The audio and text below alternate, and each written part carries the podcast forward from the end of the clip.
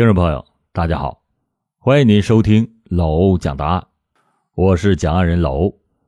今天给大家讲一起洛阳市二五特大杀人焚尸侦破案件的纪实。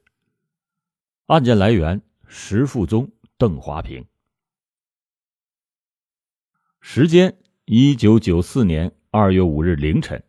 地点：洛阳市老城区四眼井街搬迁楼。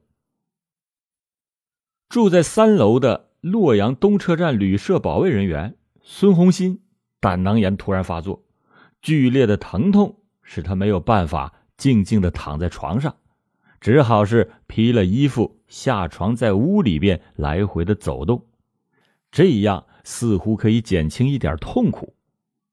忽然，在静夜之中传来了一阵鞭炮的声音，孙红新就想。今天才是农历的腊月二十五，这离过年还有好几天呢。他就下意识的抬起手腕看了一下表，这个时候正好是三点五十分。这深更半夜的，谁家在这个时候放鞭炮？他顺势就推开了窗户，向外面观看。这一看，却把他给吓了一大跳。原来，在他的一楼窗外冒出了一股。暗红的火苗，火苗翻卷着舔到了二楼的窗户，鞭炮声正是从这间屋里传出来的。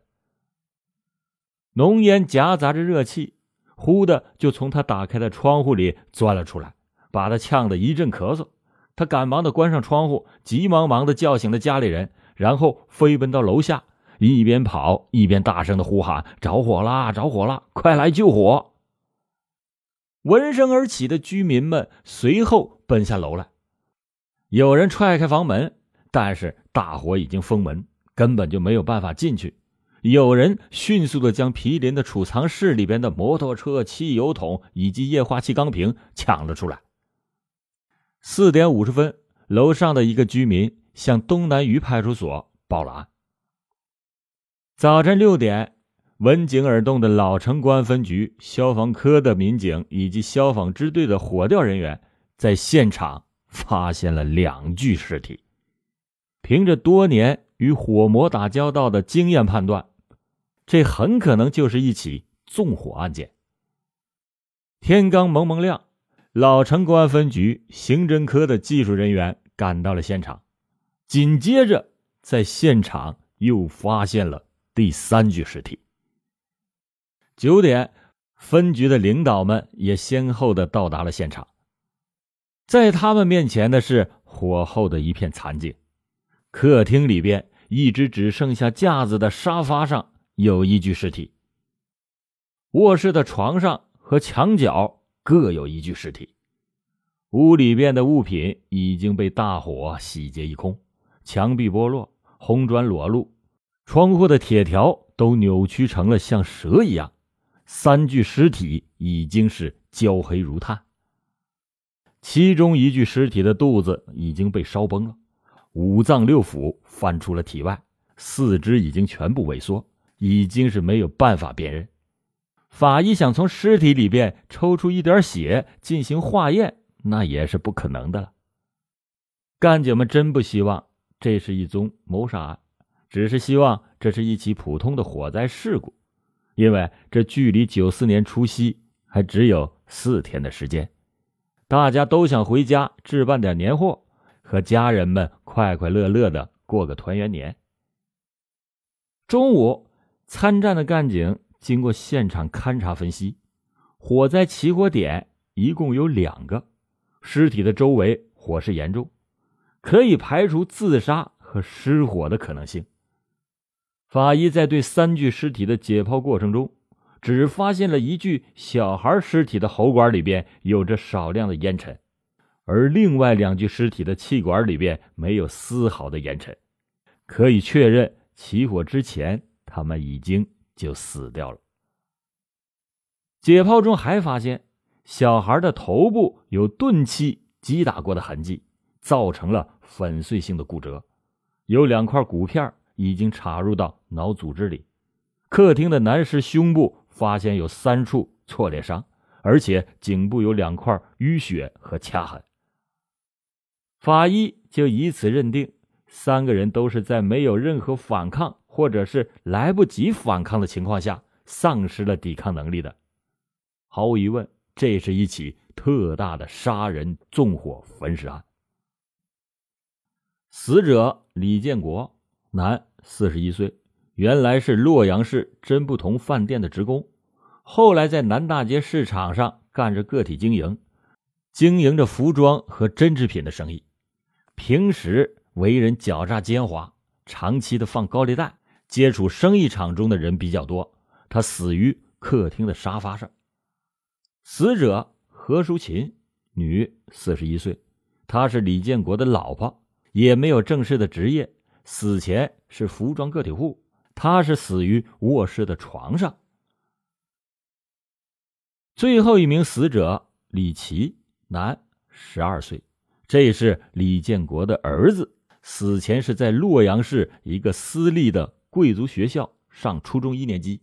他死于卧室内。案件的性质已定，侦破工作迅速的展开。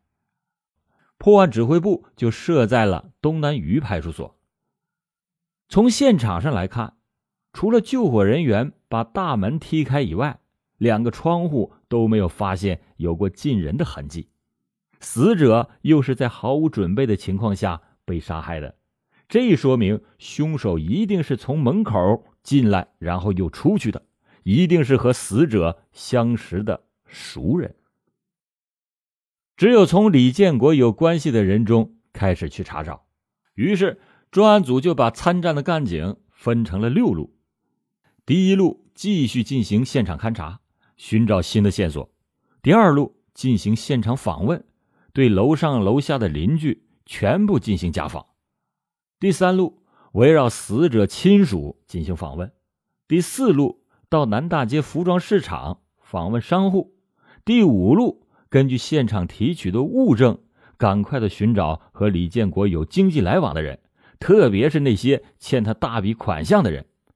最后一路进行外围的调查，挖掘当天晚上和死者发生过联系的人。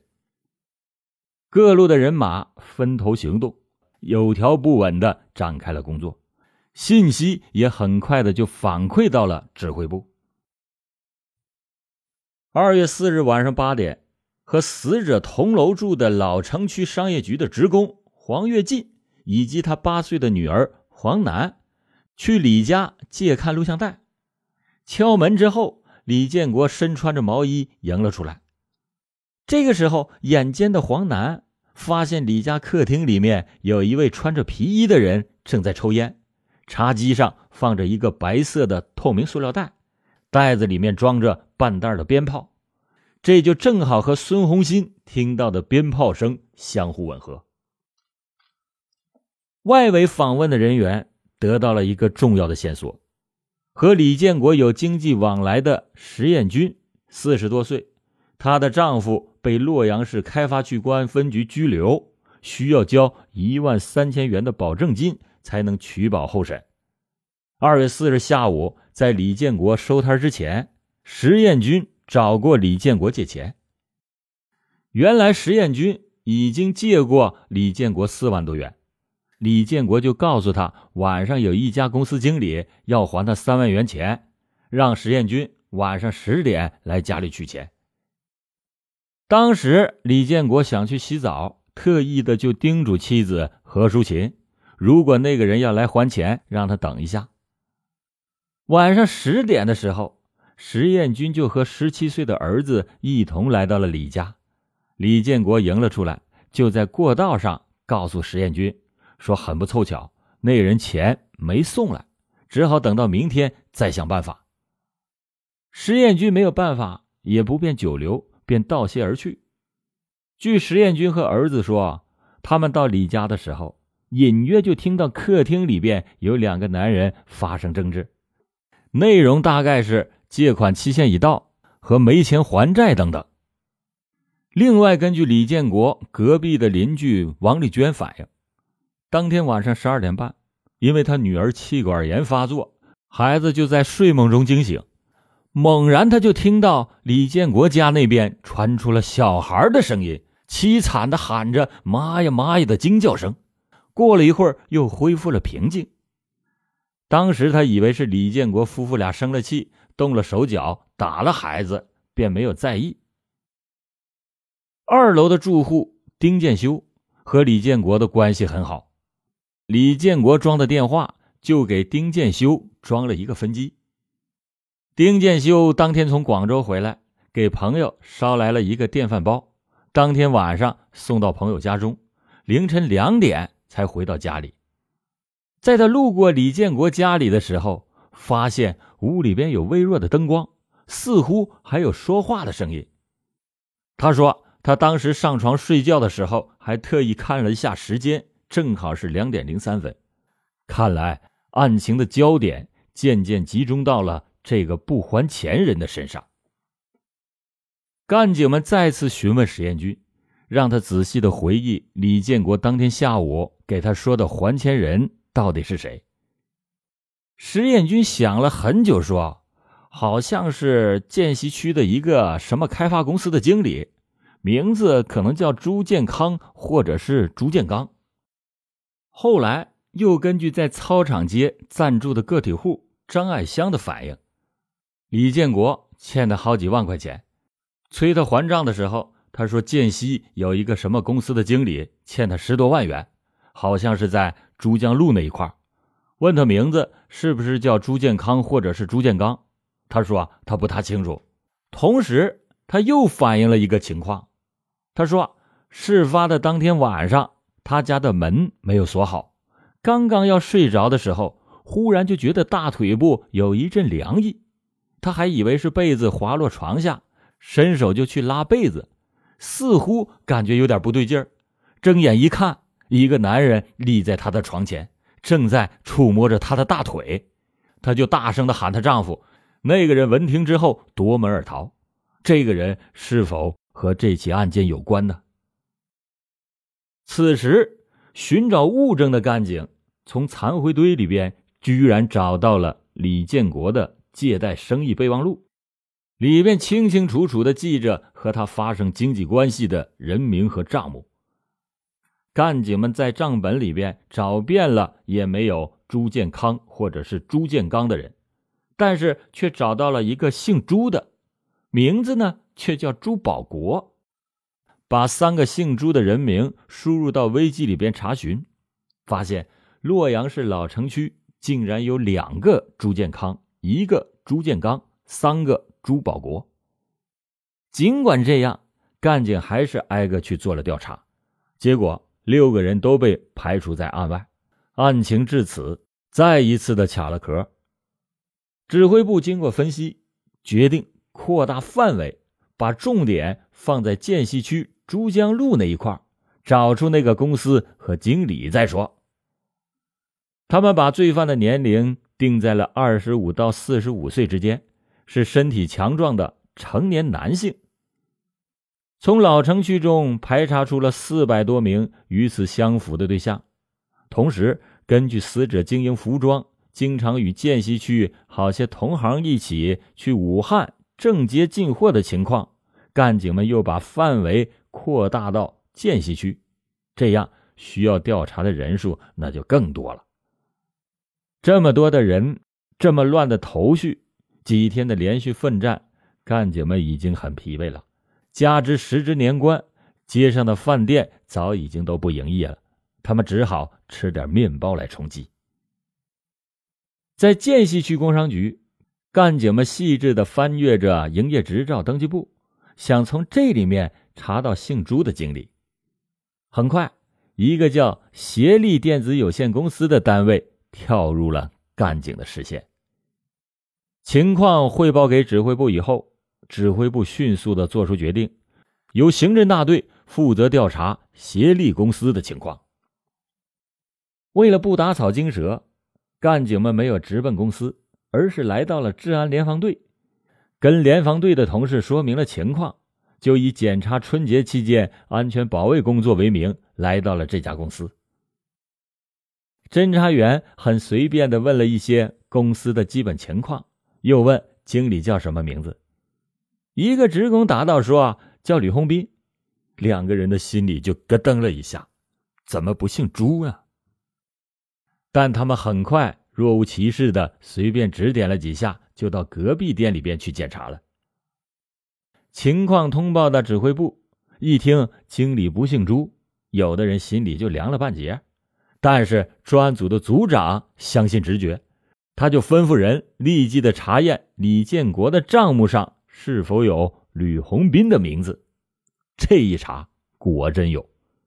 这个吕红斌欠李建国二十多万元，其中一笔账连本带息一共是三万一千元，在二月初就已经到期了。这些情况基本符合张爱香所说的一个经理欠李建国十几万元，以及石艳军所说的四号的晚上一定会有三万块钱给李建国的调查访问情况。况且。李建国平日收高利贷的日期，恰恰都在每个月的一号到五号之间。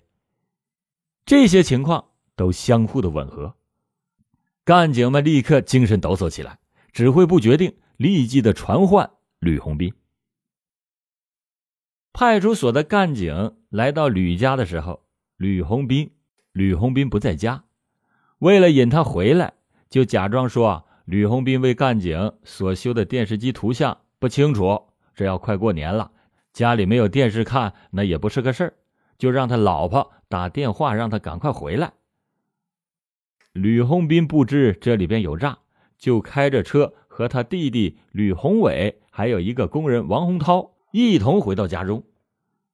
回到家来，一听说让他到派出所去一趟，他就假装是若无其事。又在家里做了一顿饭，做完饭以后，就和他弟弟一块儿被带到了派出所。令人起疑的是，干警们并没有说让王洪涛一块儿来，可是这个王洪涛偏偏乐意一起陪同。干警们立即的把三个人分开审问。审讯的内容大致是：四号晚上，吕红斌在什么地方？没有想到。三个人所言口径一致，特别是王洪涛，他一口咬定四号的晚上自己一直和吕经理在一起呢。审问虽然没有出什么破绽，但是干警们对他们三个人能把四天前的每一个细节都记得那么清楚，表示怀疑。这其中很可能就有意的统一过口径，用以来掩盖事实的动机。而且，吕红斌说，当天晚上他去过一个工厂，干警们就去问那个工厂的门卫，门卫却说根本就没有这么回事再审吕红斌，这一次就没有让他再叙述四号晚上的行为，而是直奔主题，问他：“你是不是欠李建国的钱款？”吕红斌神态自若的说：“没有欠呐。”原来所欠的八千块钱已经分两次都还给了李建国。吕红斌的不认账，使干警的手里就又多了一张王牌，因为李建国的账目上赫然写着吕红斌的欠款数额以及借还款的时间。二月八日凌晨四点，根据掌握的情况，专案指挥部决定收审吕红斌。把他的弟弟吕宏伟滞留在派出所继续审问，一切都按照法律程序有条不紊的进行着。为了防止串供以及出现意外，专案组特意交代当班的干警一定要对这个人严加的看管，对任何人，包括内部的干警，都不能透露半点风声。为了搜集到吕红斌作案的证据，撬开他的嘴巴。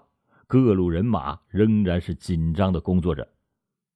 正在这时，一个戏剧性的事件将迷雾拨开。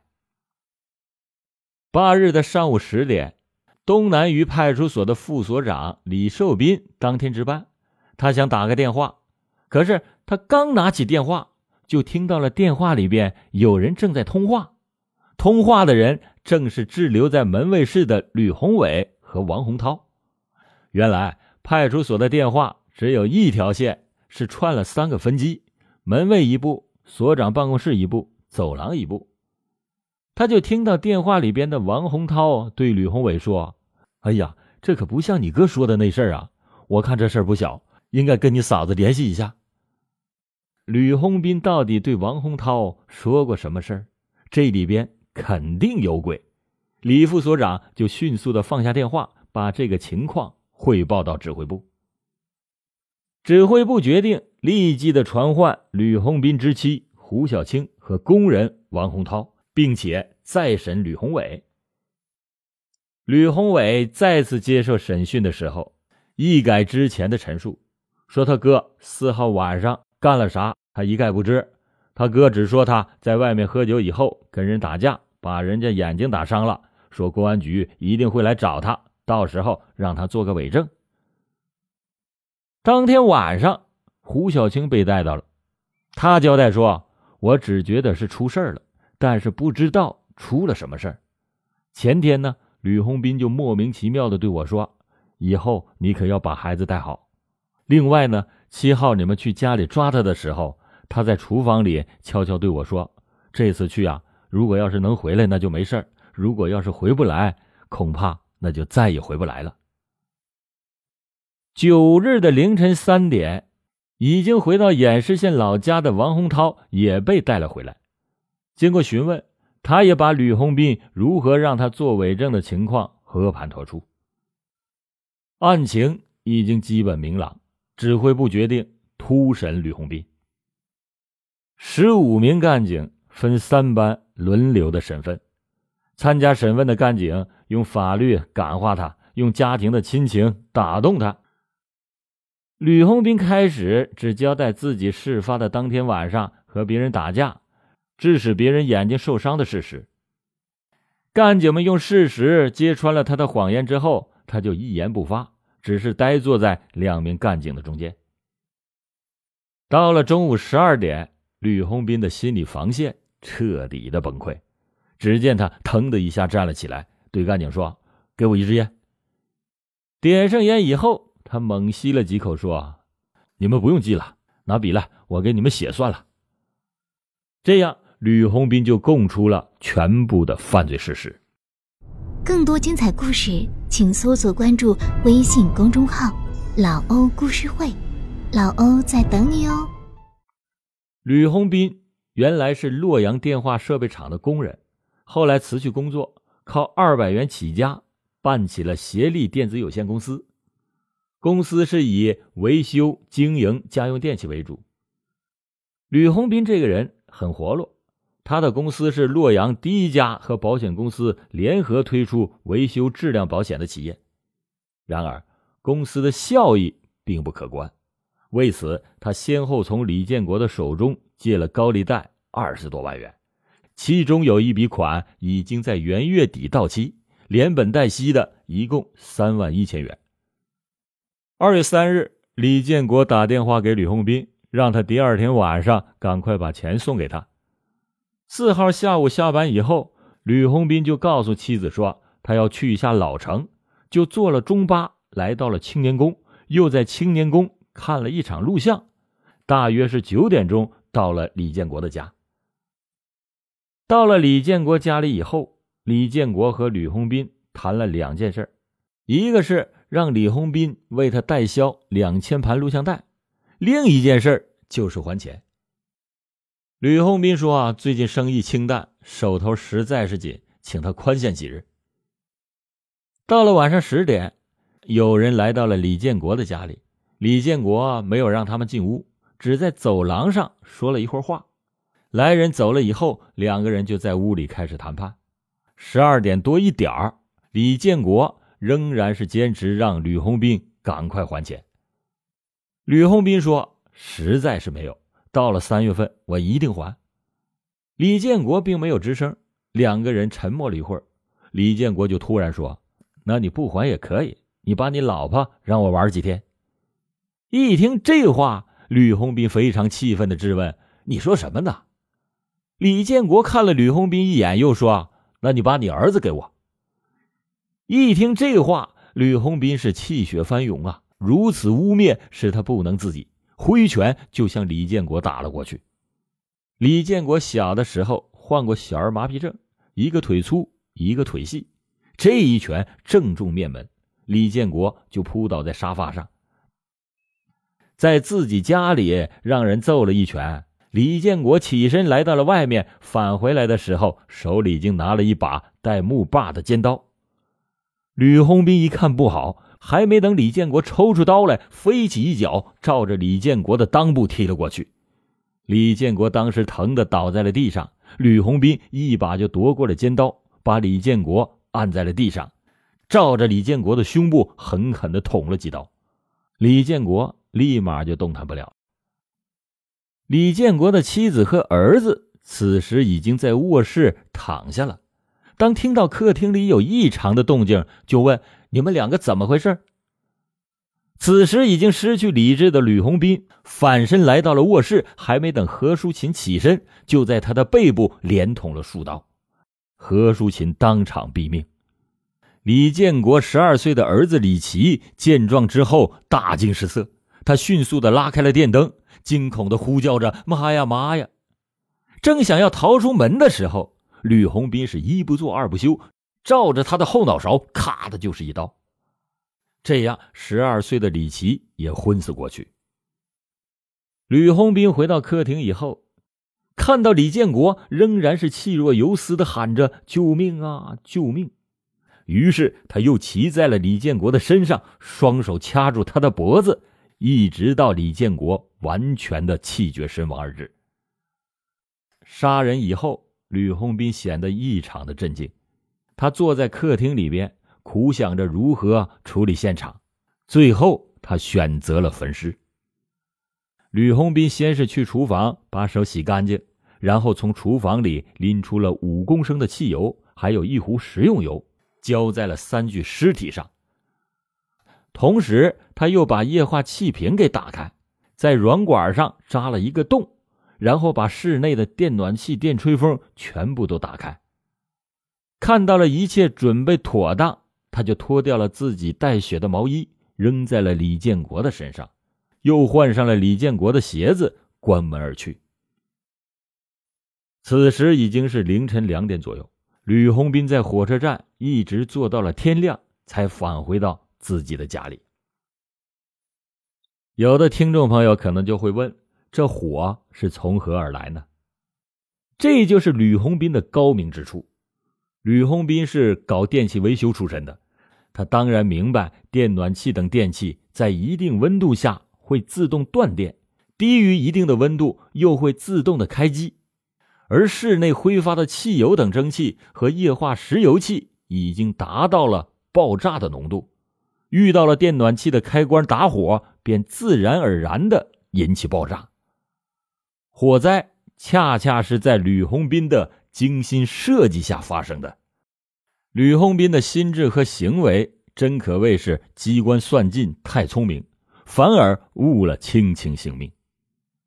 至此，轰动一时的洛阳市最大的一起杀人焚尸案，以最快的速度被公安侦破。好了，感谢您今天收听老欧讲大案，老欧讲大案，案案。都震撼。